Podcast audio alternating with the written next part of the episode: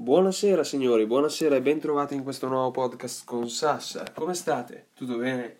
Spero bene.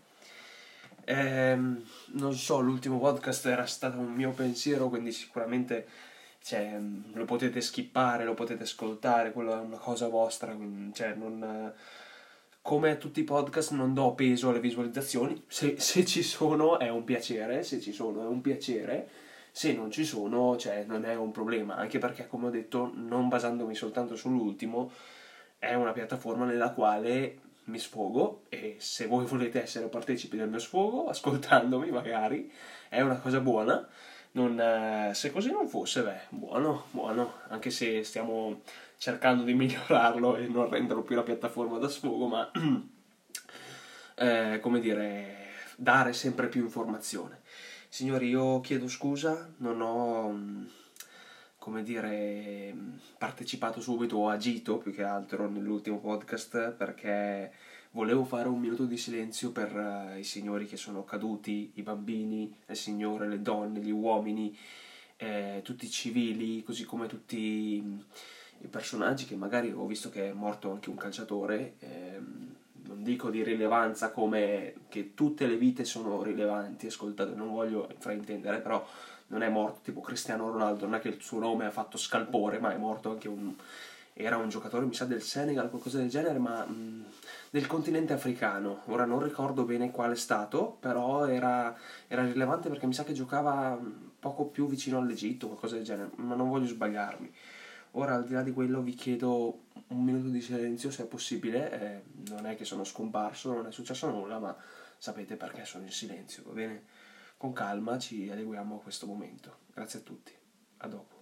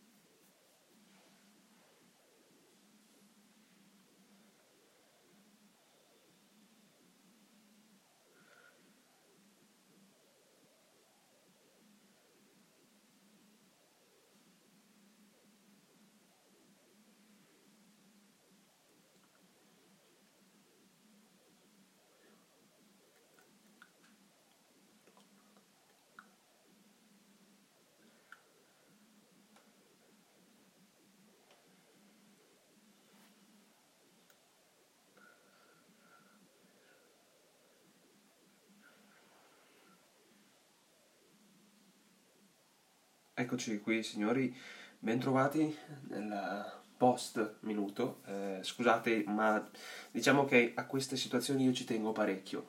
Ci tengo parecchio perché quando ho visto le immagini e quando tuttora vedo le immagini sul TG o sulle app di informazioni che mi sono scaricato o qualunque altra pagina che sia presente su Instagram o Facebook che sia o Twitter, eh, mi commuovo sempre. Io sono una persona molto, mm, come dire, sensibile. Non è un vanto, ma tantomeno uno, uno svantaggio, tanto per dire, non è, non è un coso per dire, guarda, ah sì, sono il migliore, ah, sono il peggiore. Assolutamente no, semplicemente sono una persona che eh, cioè, ci pensa di più, ok, eh, ci prova più emozioni per un determinato momento, personaggio o fatto che sia successo, ecco. Eh, vedere bambini che dopo otto giorni vengano tirati fuori e tutti gli uomini che intorno a loro che urlino dalla gioia perché dicono Allah è grande, Allah Akbar, sempre così, cioè più forte per poter dire che cioè grazie fammene tirare fuori ancora uno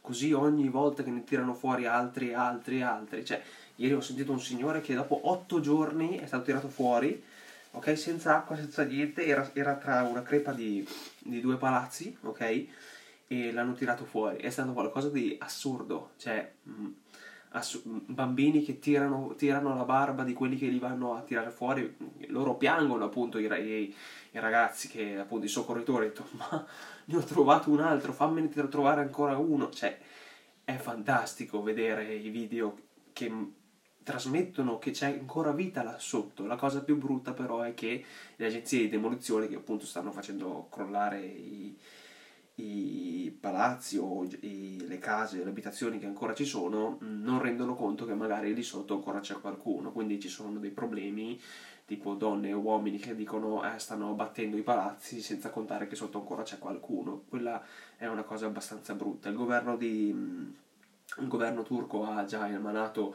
diciamo, una, una caccia, ecco, perché molti dei ingegneri, architetti, uomini, muratori che stanno lavorando al, stavano e hanno costruito questi, queste abitazioni sono scappati, no?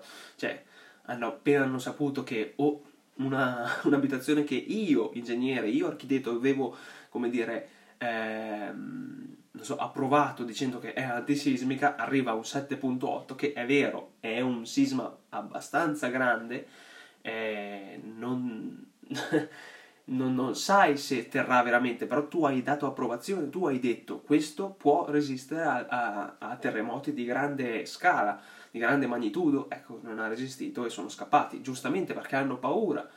Giustamente eh, ho sbagliato termine perché secondo me bisognerebbe fronteggiare eh, la giustizia, però mh, mm, mi rendo conto che abbiano paura perché c'è la pena di morte.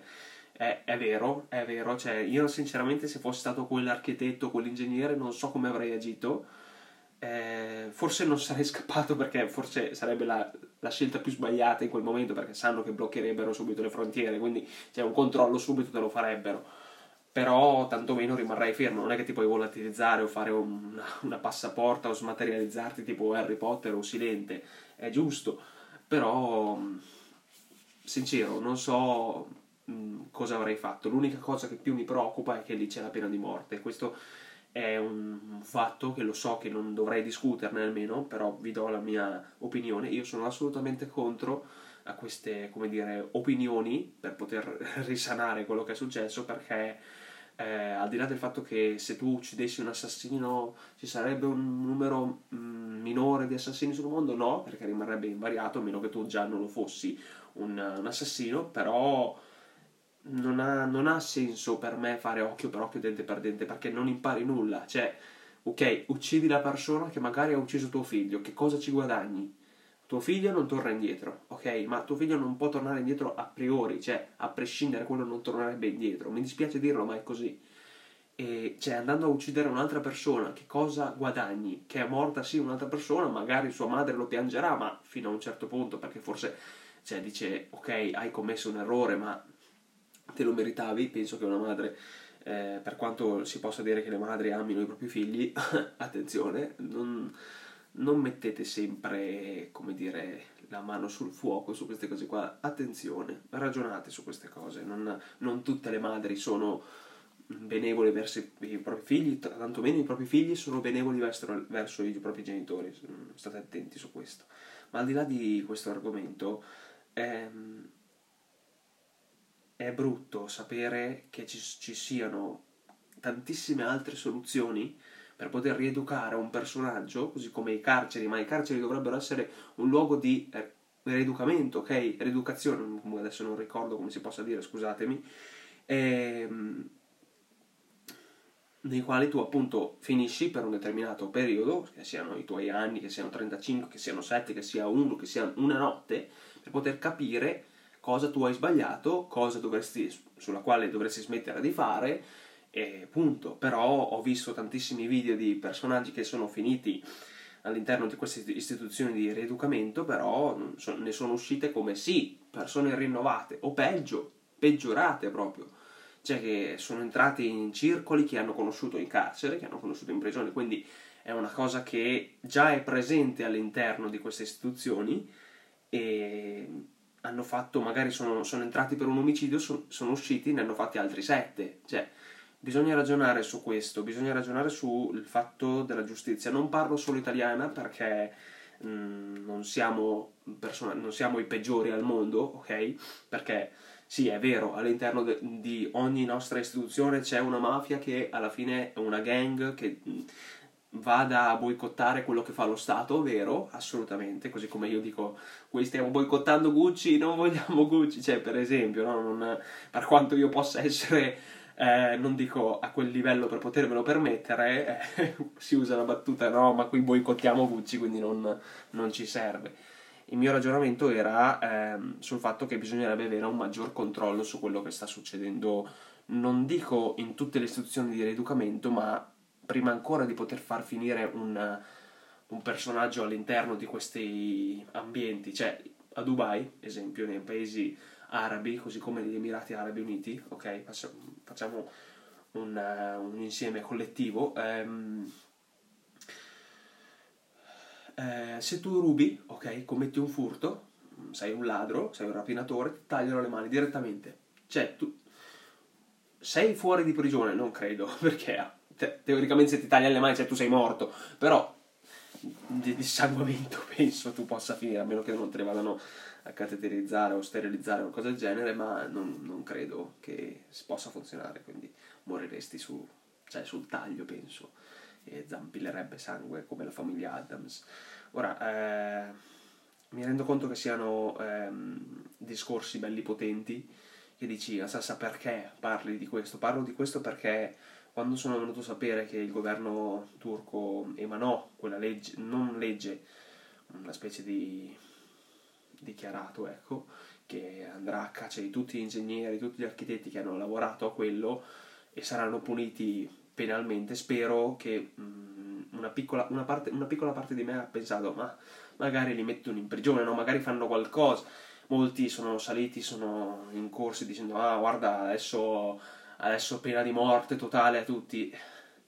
Io sono molto contro questa cosa qui, ma ovviamente è un mio pensiero, magari mm, qualcun altro, la persona più vicina a me, potrebbe dire, guarda, se per me fanno bene che li uccidono. Ok, ok, è questo che cerco, un confronto magari poterne parlare in modo, eh, come dire, pacifico, ok? Senza doverci scannare tra di noi, eh, perché è una cosa che ho imparato da, da uno youtuber, nonché podcast, no, podcaster, non credo, youtuber, vlogger e imprenditore, si chiama Surri, ok? Salvatore Bevilacqua, era facente parte di un gruppo che si chiamavano i Mates tempo fa, era molto famoso tra i giovani, sincero io non sapevo neanche esistessero questi Mates, li ho conosciuti dopo il loro scioglimento, che fa parte Stephanie, mi sa, eh, Anima e un certo Vegas, qualcosa del genere. Vegas non lo vedo tanto in giro, Anima sì lo vedo, si è pompato parecchio.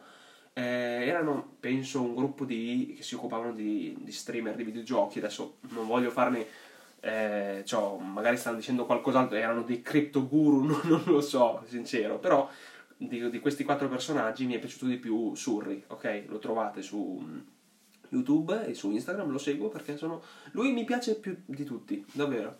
È una persona che sembra vera, ok? Poi non, non si sa mai. Ehm, lui mi ha detto, quando tu sei in una discussione con qualcuno o in una semplice mh, mm, parlare con qualcuno, tu sai qualcosa, ma quella persona che ha davanti a te ha sempre qualcosa in più che tu potresti imparare da lui, sempre. Sicuramente l'ho, l'ho buttata giù male. Cioè, magari io sono qui, ok? Davanti a me ho Elena, è il primo nome che mi è venuto in mente, adesso non so perché. Eh, Elena sta parlando con me, magari lei ha qualcosa che eh, potrebbe insegnarmi che magari io non so e sono, io dovrei essere sempre predisposto ad essere pronto ad ascoltare quello che sta per dire lei. Perché se io rimango fisso sulla mia opinione per sempre dire no io sono il migliore io sono un dio la mia opinione è legge eh, non si va tanto avanti, perché se non c'è un dialogo non, non si riesce a capire sinceramente che cosa, che cosa è giusto, magari che cosa è sbagliato, perché magari nella nostra mente, ok, quella è la cosa giusta da fare, io faccio così. Ovviamente mi direte Sassa non c'è sempre possibilità di dialogo, vero, vero, non c'è sempre possibilità perché non, eh, molte persone non lo permettono, molte persone sono, eh, come dire, resti a parlarne, molte persone proprio mm, no, blocco, no, io non voglio parlare della mia idea, legge, io ragiono così, punto, se ti piace bene, se no ciao. È vero, eh, io ho conosciuto molti personaggi così e tuttora li ho vicini perché eh, sfortunatamente ho bisogno di loro, eh, però cerco sempre di trovare personaggi con i quali poter avere un confronto, mi piacerebbe tanto. Per questo dico, signori, se volete fare, so, volete fare un podcast assieme, non c'è, non c'è problema, vi faccio una torta, come ho detto nell'altro modo, vi faccio una torta, posso pagarvi in questo momento, non so quanto vogliate allora, ma vi faccio una torta se volete, non c'è problema, mi scrivete su Instagram, Sergio, Sergio trattino basso Sing 02, ok? Lo so, dovrei cambiare il nome, però non, ai tempi venivo chiamato ancora Sergio. Solo che ho, ho provato a chiamarlo, vedete Sarvan Singh non me lo dà, già, già presente. Vabbè, niente. Al di là di quello, eh, volevo mettere Sassa, ma Sassa cioè, non è il mio vero nome, è il mio nome d'arte, ma se mai voleste scrivetemi lì su, ragazzi, ci, ci becchiamo in qualche modo facciamo. L'unico modo che ho per poter fare il podcast in questo momento senza dover avere qualcuno che ci vada a disturbare è in macchina. Immagino che eh, il suono sarà bello ribombante, ma cerchiamo di fare qualcosa di interessante anche lì. Una cosa della quale volevo parlare, che adesso è... Eh, ah sì, ma mm, quelli che tiravano fuori i personaggi da... i bambini che trovavano fuori... e i soccorritori che tiravano fuori i bambini, uomini e donne da... Eh, determinate abitazioni che erano crollate. Signori, una cosa alla quale sono veramente legato, non che io sia di, ori- di, religione musulmana o islamica, però mh, davvero ho una grandissima stima per coloro che eh, fanno il Ramadan. Quindi mi sono reso conto, sono andato a cercare, mercoledì 22 marzo inizierà la sera del giorno mercoledì 22 marzo, finirà fino alla sera del giorno venerdì 21 aprile. Il 22 marzo io dovrei essere, non dovrei essere in Italia, ma, ma ehm, se tutto va bene dovrebbero uscire i podcast automaticamente. Quindi ci sto lavorando. Massimo se non esce, se non dovessero uscire, beh, in qualche modo faremo. Ok? In qualche modo troveremo come poterli far uscire. ma al di là di quello, sono molto felice per i miei colleghi, amici eh, che andranno a fare questo Ramadan perché sincero vol- avere una grande forza di volontà come loro è qualcosa di assurdo. E sin- io vi giuro almeno un giorno voglio provarci almeno uno almeno uno mamma mia! Vi giuro io voglio provarci con tutto me stesso.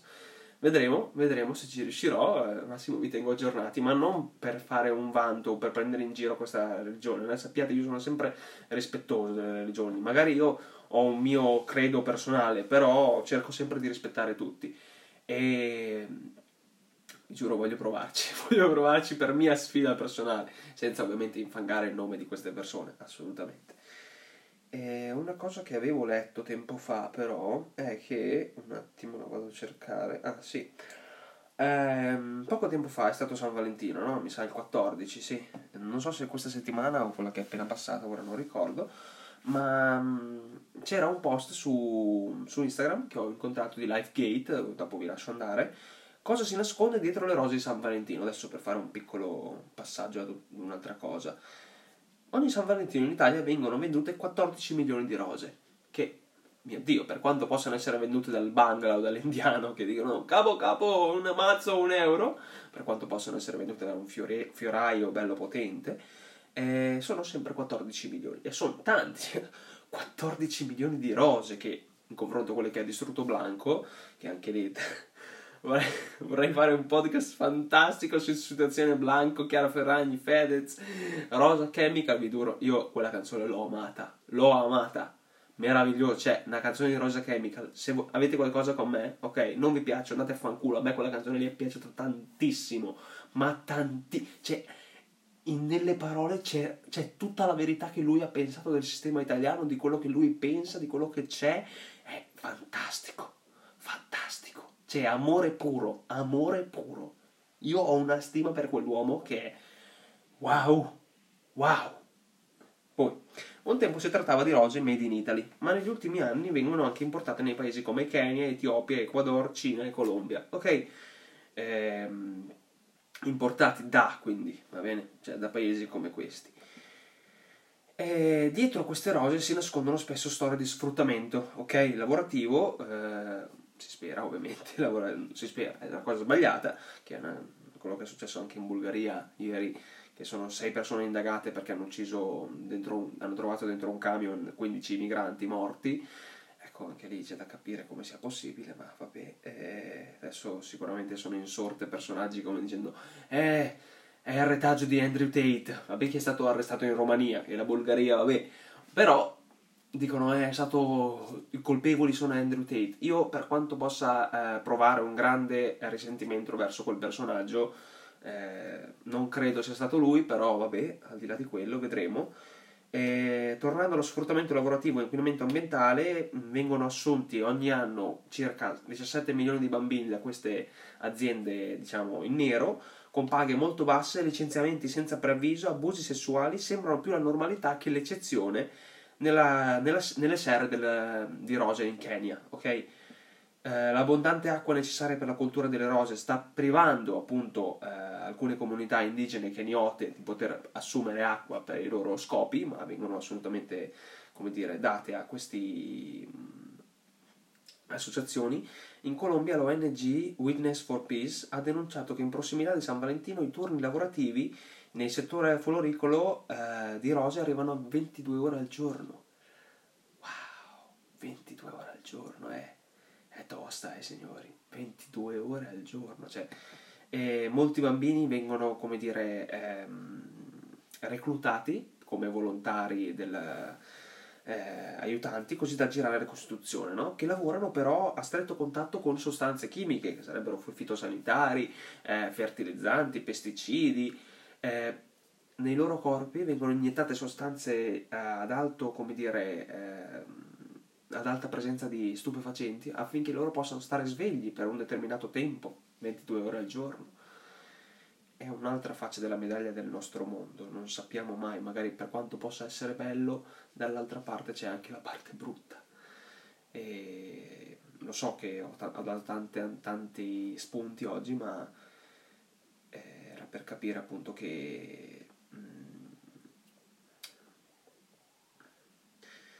ci sono tante cose che dobbiamo tenere conto, tante, davvero. E lo so, eh, magari pensare che se stessi a pensare ogni 7 secondi muoiono un tot bambini in Africa non vivo più, ok? Non, cioè, passano 7 secondi nel mio pod che sono già morte 15 persone per dirvi, no?